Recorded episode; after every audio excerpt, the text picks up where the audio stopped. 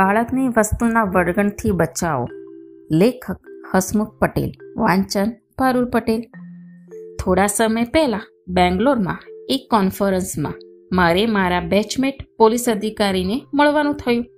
તાલીમના જૂના સંભાળા ખૂબ વાગોળ્યા. વાતો છેક બાળપણ સુધી પહોંચી. તેણે કહ્યું, અમે નાના હતા ત્યારે મુંબઈના ફ્લેટમાં રહેતા.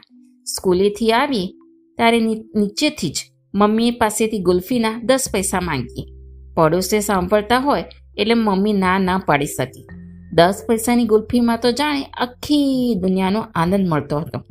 આજના બાળકોને ક્યાં છે આવો નિર્દોષ આનંદની તકો? આજના બાળકોને બધું તૈયાર મળે છે.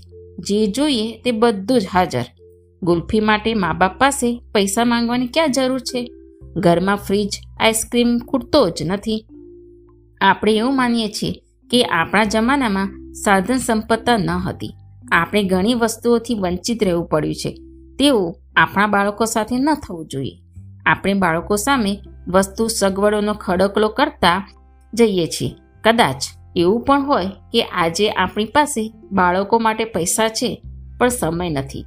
સમયની ખોટ કદાચ આપણે પૈસાથી પૂરી કરવા પ્રયત્ન કરીએ છીએ, પણ આપણે એ ભૂલી જઈએ છીએ કે સમયની ખોટ ક્યારે પૈસાથી ભરી નથી શકાતી. સમયની ખોટ, પ્રેમની ખોટ ક્યારે બીજી કોઈ વસ્તુથી ભરાઈ શકતી નથી. બાળકના જીવનનો એક ખૂણો ખાલી જ રહી જાય છે, જે પછી ક્યારે ભરાઈ શકતો નથી. ક્યારેક કેફી દ્રવ્યોના નાશથી તે ભરવા વ્યર્થ, વલખા મારતું આપણું યુવાધન જોવા મળે છે. આપણી યુવાન દીકરી અયોગ્ય પાત્ર સાથે પ્રેમમાં પડતી કે ભાગી જાય. તેવી ઘટનાઓ પાછળ પણ મા બાપની પ્રેમ કે સમય આપવાની નિષ્ફળતા ક્યારેક જવાબદાર હોય છે. સમયની ખોટ પૈસાથી ભરવાના પ્રયાસથી બીજી મુશ્કેલી એ છે કે તેની સાથે તમામ દૂષણો પણ લાવે છે. આપણને રોડ પર આધેડ વાહનો ચલાવતા યુવાનો અમસ્તા નથી જોવા મળતા. તેઓ બાપક માઇના નશામાં બદહોશ હોય છે.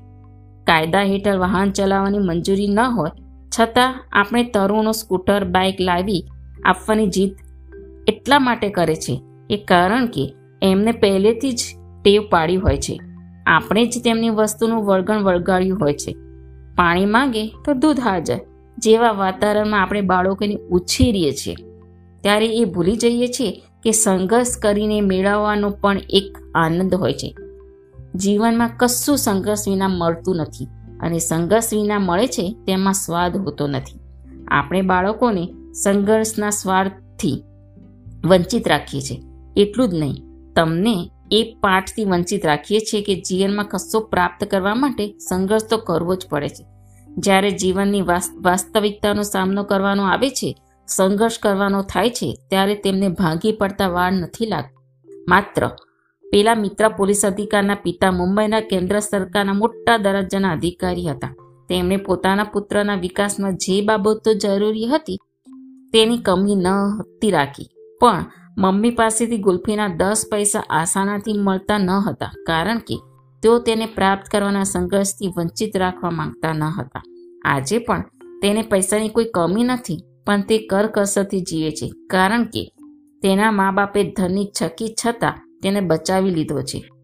આપણે પણ આપણા બાળકોને વસ્તુના વળગણ તથા ધનના અતિરેકથી બચાવીએ. નમસ્તે.